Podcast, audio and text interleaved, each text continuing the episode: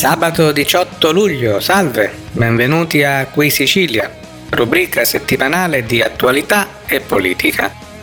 Nella trasmissione di oggi ci occuperemo di due argomenti. Il primo riguarda i pericoli causati dalla questione Covid per la stabilità economica e politica dei paesi che fanno parte dell'Unione Europea. Il secondo tema riguarda il problema degli sbarchi incontrollati che continuano a coinvolgere la Sicilia.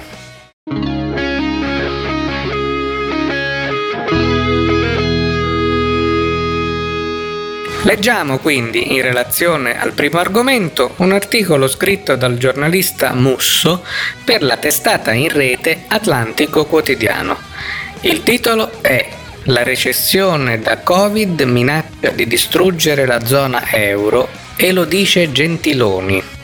Paolo Gentiloni, commissario europeo per gli affari economici e monetari, ha rilasciato al quotidiano tedesco Die Welt un'intervista rivolta al pubblico tedesco per dire la sua sulla trattativa del Recovery Fund all'intervistatore tedesco che gli fa notare come se tutto va bene i soldi del fondo giungerebbero al più presto nell'autunno del 2021, Gentiloni risponde col solito argomento delle aspettative.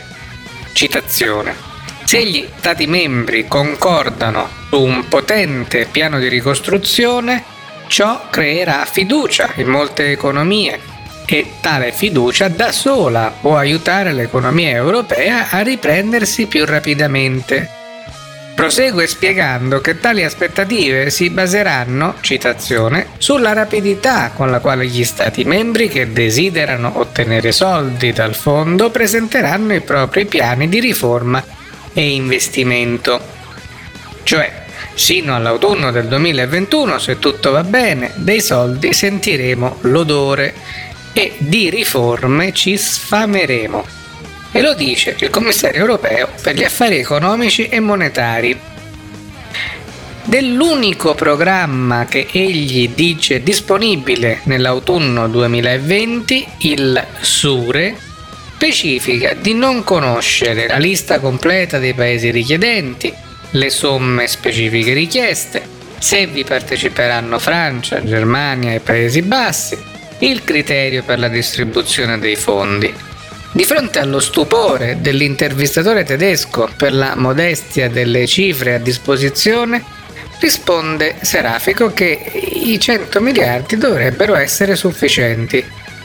Naturalmente egli si dice ottimista che se Merkel accelera un compromesso possiamo raggiungere un accordo questo mese ma nel dire questo praticamente scarica l'onere sulla cancelliera. Anzi, alla cancelliera egli fa una fretta dannata. Il tempo è poco, invito pertanto tutti gli Stati membri ad avviare negoziati nella prossima settimana, pronti a scendere a compromessi. Dichiara che le cifre attuali sulla disoccupazione nascondono la vera portata della crisi e descrive un autunno economico 2020 tragico in cui minacciano molti fallimenti nei settori più colpiti, di conseguenza molte persone possono perdere il lavoro. Butta lì che nessuno sa come si svilupperà l'infezione nei prossimi mesi e questo ci preoccupa tutti. Al punto che l'intervistatore gli chiede se egli si riferisca a una seconda ondata di infezioni costringendo il nostro alla retromarcia. Il rischio maggiore sono gravi focolai locali, dice. Perché il problema del nostro non è la pandemia, il problema del nostro non è nemmeno la crescita economica generale, dato che, citazione, Danimarca, Polonia, Svezia o Germania sembrano superare meglio la crisi, e forse nemmeno che contemporaneamente in Italia, Francia e Spagna l'economia crolla dal 10 all'11%. No, ciò che lo terrorizza è la divaricazione. Egli è terrorizzato perché, citazione, i paesi dell'Eurozona si stanno sviluppando economicamente ancora più separati l'uno dall'altro di quanto previsto ancora in primavera. E uno pensa, sarà terrorizzato per le conseguenze sociali bancarie, di ordine pubblico, per gli imprenditori italiani che si suicideranno, per i bambini italiani che resteranno senza casa. Ma neanche a parlarne. Gentiloni è terrorizzato perché, citazione, ciò da cui abbiamo sempre messo in guardia è ora confermato. La recessione da Covid minaccia di distruggere la zona euro. Fine citazione. Eureka! Siamo stati sepolti negli scorsi mesi da dichiarazioni di politici e giornalisti di ogni paese che gridavano il Covid mette a rischio il mercato unico. Potremmo citare la stampa, il rischio di distruggere il mercato unico, la Repubblica, salvare il mercato comune europeo ed interesse di tutti. Von der Leyen, se non interverremo in modo determinato, assisteremo a distorsioni crescenti sul, all'interno del mercato unico. Scholz, il fondamento economico della nostra prosperità è il mercato interno europeo. Merkel, evitare che il coronavirus disfi il mercato unico. Prodi, Oggi l'Europa si presenta come una nuova grande patria in un momento in cui l'operare in un grande mercato domestico è diventato condizione necessaria per la sopravvivenza. Amendola. Combattiamo una recessione che non deve produrre disparità, pena la disgregazione e la competitività del mercato unico. Vittorio Grilli. Ora tutti i paesi, non solo la Germania, tutelando l'integrità dell'Unione Europea, intendono salvaguardare anche il mercato comune. Charles Michel, il buon funzionamento del mercato interno che garantisce la prosperità dipende dalla capacità dei 27 Stati membri di rilanciare le loro economie. Conte, noi stiamo lavorando per preservare il mercato interno e decine e decine di altre, soprattutto Macron, il mercato unico avvantaggia alcuni degli stati o delle regioni più produttivi perché producono beni che possono vendere ad altre regioni. Se abbandoniamo queste regioni in difficoltà per il Covid, se lasciamo cadere parte dell'Europa, tutta l'Europa cadrà. Ma no, miei cari, la recessione da Covid non minaccia il mercato unico, ce l'ha spiegato Gentiloni. La recessione da Covid minaccia di distruggere la zona euro, che è cosa ben diversa. Certo, Draghi considera l'euro necessario a tutelare al massimo grado il mercato unico delle merci, dei servizi e dei capitali, ciò che lo stesso Draghi pretende di considerare come il vero obiettivo della moneta unica. Lo ha detto a Lubiana, ripetuto a Francoforte e ripetuto ancora nel suo discorso di congedo a Sintra. Ma sono disposti gli olandesi a trasferire trilioni ai paesi del Mediterraneo pur di continuare ad avere insieme l'euro e il mercato unico? Manifestamente no. E i tedeschi preferirebbero aggiungere ad una propria rivalutazione i controdazzi italiani? Crediamo proprio di no al punto che troviamo Barbara Spinelli preoccuparsi che la situazione attuale venga superata non dalla parte dell'unione politica che lei sogna, bensì dalla parte della fine della zona euro dentro il mercato unico, con ancora ben vigenti tutte le regole fissate a partire dagli anni Ottanta nella politica industriale e nel mercato del lavoro, che certo lei non ama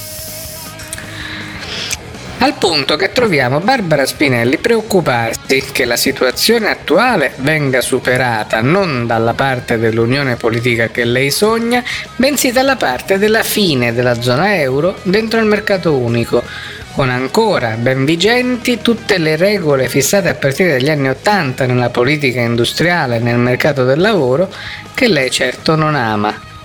Barbara Spinelli avrà di che consolarsi. La sopravvivenza del mercato unico garantirebbe la libera circolazione delle persone e delle merci, ma la distruzione della zona euro terminerebbe la libera circolazione dei capitali. Di questo il commissario europeo per gli affari economici e monetari ha voluto avvertire i tedeschi, parlando abbastanza chiaro per una volta. Perciò valeva la pena leggerlo.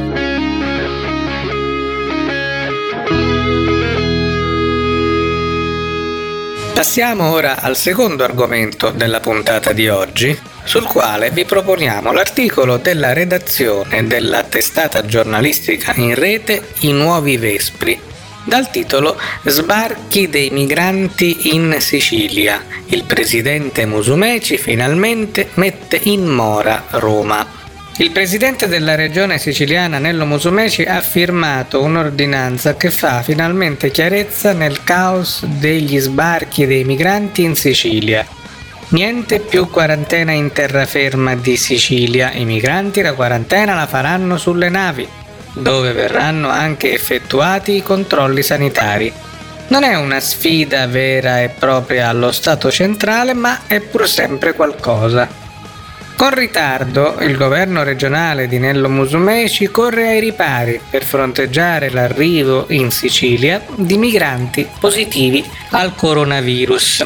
Il presidente della regione ha firmato un'ordinanza che avrebbe dovuto firmare quando, in solitudine, il sindaco di Messina, Cateno De Luca, qualche mese fa, provava a fermare, proprio con un'ordinanza, il fiume di persone che dal nord Italia si catapultava in Sicilia passando dallo stretto.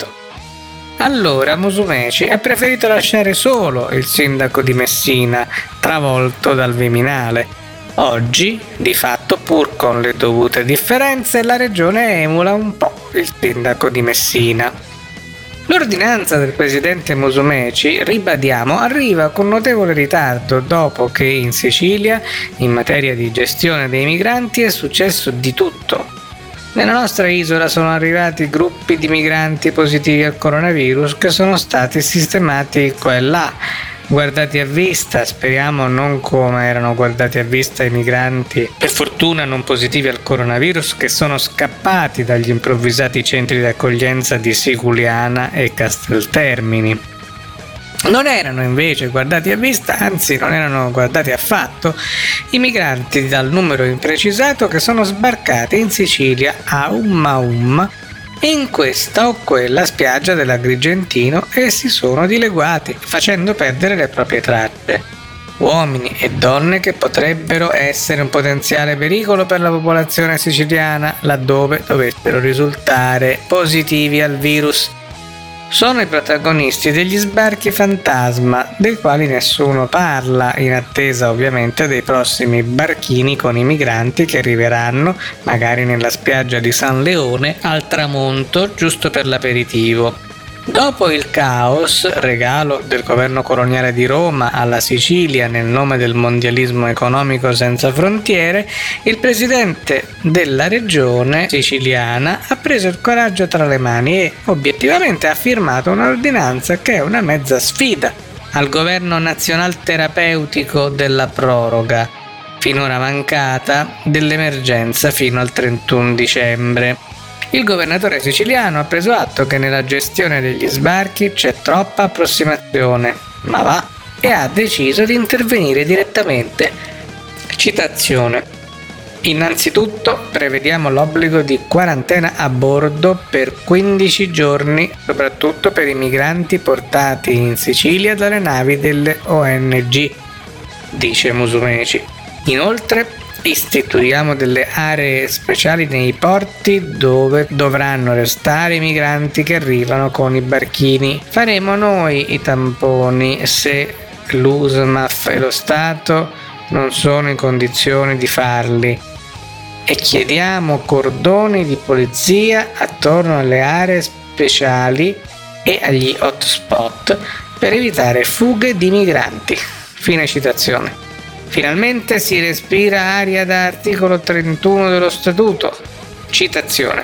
I migranti che raggiungono le coste siciliane con imbarcazioni di grandi dimensioni, con mezzi di soccorso delle ONG o di organizzazioni statali, europee e internazionali, ovvero con mezzi propri, leggiamo in un articolo del quotidiano La Sicilia che cita l'ordinanza, sono sottoposti a visita medica e sono posti in quarantena per un tempo non inferiore a 14 giorni a bordo della nave di arrivo, dove ciò sia consentito in sicurezza, o su navi quarantena all'uopo predisposte dalle autorità del governo centrale.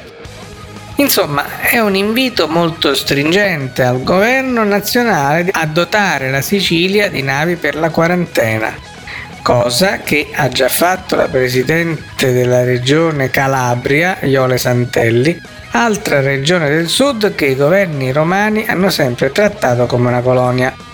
Iole Santelli in realtà è stata molto stringente, nel senso che ha minacciato di chiudere i porti della Calabria se lo Stato non metterà subito a disposizione le navi per la quarantena.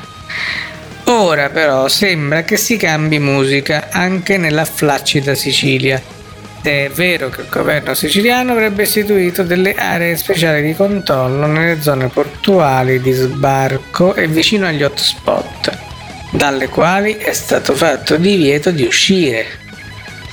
L'ordinanza ridisegna anche i rapporti con i prefetti, che in Sicilia, se fosse stato applicato veramente l'articolo 15 dello Statuto, non ci dovrebbero essere più. L'ordinanza prevede infatti che le prefetture competenti informino dell'arrivo dei migranti l'autorità sanitaria regionale e che del trasferimento dei migranti presi in carico nei centri di accoglienza e comunque sbarcati in Sicilia venga data una tempestiva comunicazione da parte delle prefetture competenti per territorio al Dipartimento della Protezione Civile e della Presidenza della Regione Siciliana. È il minimo che un governo regionale siciliano deve chiedere al governo nazionale. Resta da capire perché i porti sicuri sono quasi sempre quelli dei siciliani.